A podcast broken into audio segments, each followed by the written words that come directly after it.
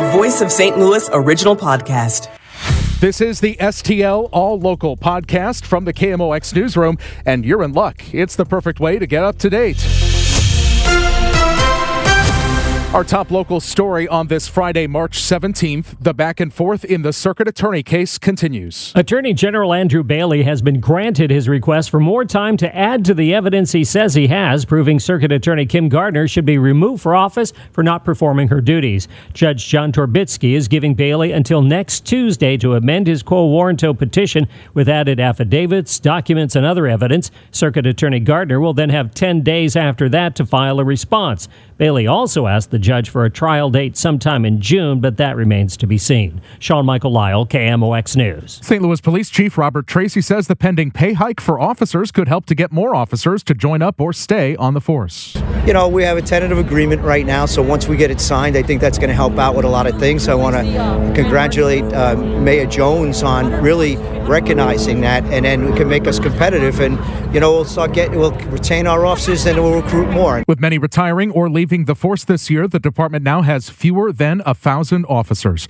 Construction on the new Francis Howell North High School is facing escalating costs as the project has been plagued by missteps. Superintendent Dr. Kenneth Roumpos told the board they were not kept in the loop as the project spiraled out of control. The change in scope from 380,000 square feet to 410,000 square feet and its overall impact on the cost of construction was not brought to the Board of Education for discussion or approval by the district administration. The new school is funded by Proposition S bonds, and Dr. Roumpos says he's open to an outside audit. Representative Phil Christofanelli is calling for the state to look at the district's books. Paying respects to a fallen officer. This is Stuart McMillan. Detective Sergeant Mason Griffin with the Hermann Police Department was killed in the line of duty Sunday, March 13th. He and one other officer, Adam Sullentrup, who survived, were shot by a wanted suspect at a gas station in Hermann. About 25 miles south of that city, a public visitation will be held at Owensville High School Gymnasium on Sunday from 9 a.m. to 1 p.m. Funeral services to follow. A procession after that will roll from the school to his final resting place in Rosebud at the Emmanuel Lutheran Cemetery. For those who saw the big plume of smoke rising up over the Metro East this morning, it was a shed at Petroff Towing on Collinsville Road that burned. Firefighters kept a distance as they poured water, with the structure finally collapsing. No injuries are reported, and the cause is under investigation. Seems there's a lot of hate in Missouri, at least when it comes to hate crimes. Missouri recorded the highest number of hate crimes ever in 2021. That's the latest year for which statistics are available from the FBI. Of the 194 reported cases, more than half were racially motivated. The Missouri ACLU says it shows the rapidly escalating white supremacist violence seen in Missouri and across the nation. Kansas City reported the highest number of hate crimes at 39 compared to only 9 reported in St. Louis. Experts say the number of hate crimes in the past was probably undercounted because law enforcement agencies didn't have to share that information with the FBI until the 2021 passage of the COVID 19 Hate Crimes Act. Debbie Monterey, KMOX News. Another weekend, another game at the Dome for the new St. Louis football team, the XFL Battlehawks. Brian Hall with Explore St. Louis is predicting 38,000 fans will be in the Dome for the game at 6 o'clock Saturday night. I think that they've already fallen in love with uh, the Battlehawks and the XFL. They love the brand of football. Uh, the energy at the Dome at America Center last week was absolutely over the top cool. There's also a Saturday night game for the St. Louis City SC team at the new stadium. That's expected to draw more than 22,000 fans. That game starts at 7:30. Families with children attending the St. Patrick's Day Parade in Dogtown, many of them off school for spring break. KMOX's Kevin Killeen spoke with one group of young people. and, all right, well, what does it mean to be Irish? Are you guys Irish? No. Yes. Uh, yeah, our family. Calvin. We are Calvin. Yes, Calvin, you're Irish. It's awesome. When, when an Irishman meets another Irishman, can you tell? Probably. Probably by the smell of beer on their breath. Um, the green. This was the 38th Ancient Order of Hibernians parade in Dogtown. It's so popular, some parked in Forest Park by the Muni's upper parking lot to walk all the way over to Tamm Avenue, where all the action was. The KMOX business desk, the concept of ride sharing could be ending in Illinois as the State House passed a bill regulating the likes of Uber and Lyft, the same as any taxi service. Representative Patrick Windhorst says ride sharing has been a success because it's more affordable. The costs involved aren't as great as they are with other entities. Uh, and so by increasing regulations or burdens on business, then we may drive them out or make them uh, less successful. Proponents say paying customers all deserve the same kinds of protections. The bill now advances to the Illinois Senate.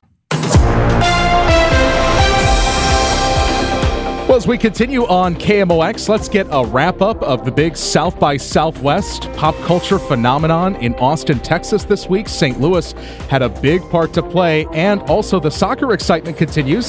St. Louis City SC is back on the pitch tomorrow, and joining us on KMOX is Matt Sebek, the Chief Experience Officer for St. Louis City SC, with me and my Nothing Impossible co host, Travis Sheridan. It's good to be on this part of the show. Uh, Matt, tell us a little bit about the experience at South by for you. Oh, it was great. It's um, you know, I think representing, you know, not only St. Louis, but, you know, the new soccer club uh, was, you know, once in a lifetime experience. It's been, you know, me personally about five years since I've been to, to South by there, you know, really as as a fan and, and consumer of so much good content. But to, you know, to be there speaking was uh uh, a bit surreal. So it was, it was fantastic. How do you describe for somebody who hasn't experienced this? I mean, the way it takes over the town, the breadth of just everything there is to to, to experience at South by Southwest. How, how do you describe this for somebody who's who's not familiar with it? It's just it's really quite immersive. Like there's there's just no shortage of topics uh, to dive into. So no matter your interest, whether it's sports, tech, uh, film, architecture, uh, civic tourism. Like there's really just something for everybody, and to have you know one place where you know there's experts from you know so many different disciplines and experiences is is uh, is is amazing. It's it's pretty amazing just to be there as a consumer, um, but also you know as a speaker this time. Well, Matt, I want to ask you. I mean, as the chief experience officer for the football club, the soccer club here, do you go to a, an event like South by and like keep your eyes on the experience and like look for things that you might want to bring back and implement for the soccer club? 100%. Yeah, and I think that's what's been interesting about, you know, the team in general, obviously owned by the Taylor family um, and coming really from more the consumer retail side with Enterprise Rent-A-Car is I think we we have such an organization that encourages looking across industries and bringing patterns of behavior that you might not find in sport. So we looked a lot very early on at, at theme parks and entertainment, and these sorts of big special events like South by Southwest are a great example of how you take you know people from all over the world onboard them into the experience you know before they ever arrive through digital engagement and personalized communications and uh, provide personalized itineraries based on interest. So there really is so much to take from an event like south by just as an immersive experience that you know that we can build into our stadium experience as well. And Matt, at this time of the Great Migration, of course, St. Louis wants to put itself on the map. How do you think they, the St. Louis region did, uh, just blanketing South by Southwest? It seemed like so many different panels had a St. Louis component. Uh, did St. Louis leave a mark?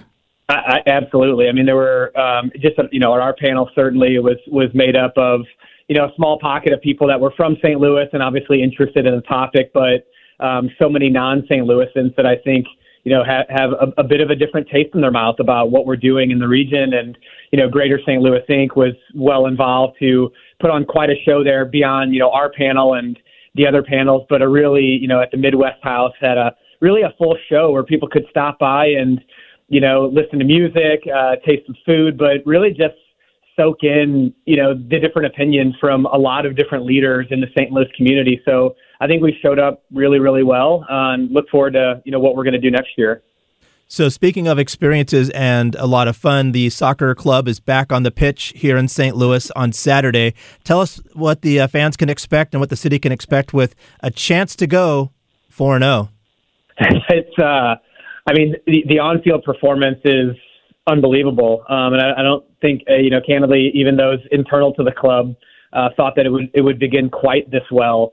Um, although we, you know, we have such a, a great playing philosophy and exciting, attacking, uh, high intensity style. So it's always fun to watch. But going, you know, three and zero oh and a chance to go four and zero oh, um, is um, is is pretty remarkable. But um, beyond that, you know, the, the experience outside the, you know, the white lines, uh, I think people are really excited about. We have been, you know, building this experience for the last three years and wanted to make it, you know, in many ways like South by Southwest, a, a reflection of all the great things going on in St. Louis. Um, so, you know, if you come to a soccer match and, you know, even if you don't know a ton about the game itself, it's a chance to, you know, eat some great food, listen to great music, admire the architecture of the stadium, um, and really take those things in so that win, loss, or draw, it's a moment of pride for anybody that steps foot in there. So uh, we had our first taste of that on March 4th. Uh, it was uh, it was very you know it was electric. It was it was a communal experience for those that haven't been to a soccer match before. They're singing, chanting, banging drums. Everybody participates, and uh, it's going to be a bit colder tomorrow night, but we're excited to do it again. That's Matt Sebek, the Chief Experience Officer of St. Louis City SC, with my Nothing Impossible co host Travis Sheridan and I. Nothing Impossible, our weekly show about St. Louis innovation, airs 7 p.m. on Sunday nights on KMOX and often feeds into the news then on Monday morning on Total Information AM. Thank you for listening. I'm Michael Calhoun. Subscribe to STL All Local on the Audacy app and have a safe weekend. Happy St. Patrick's Day.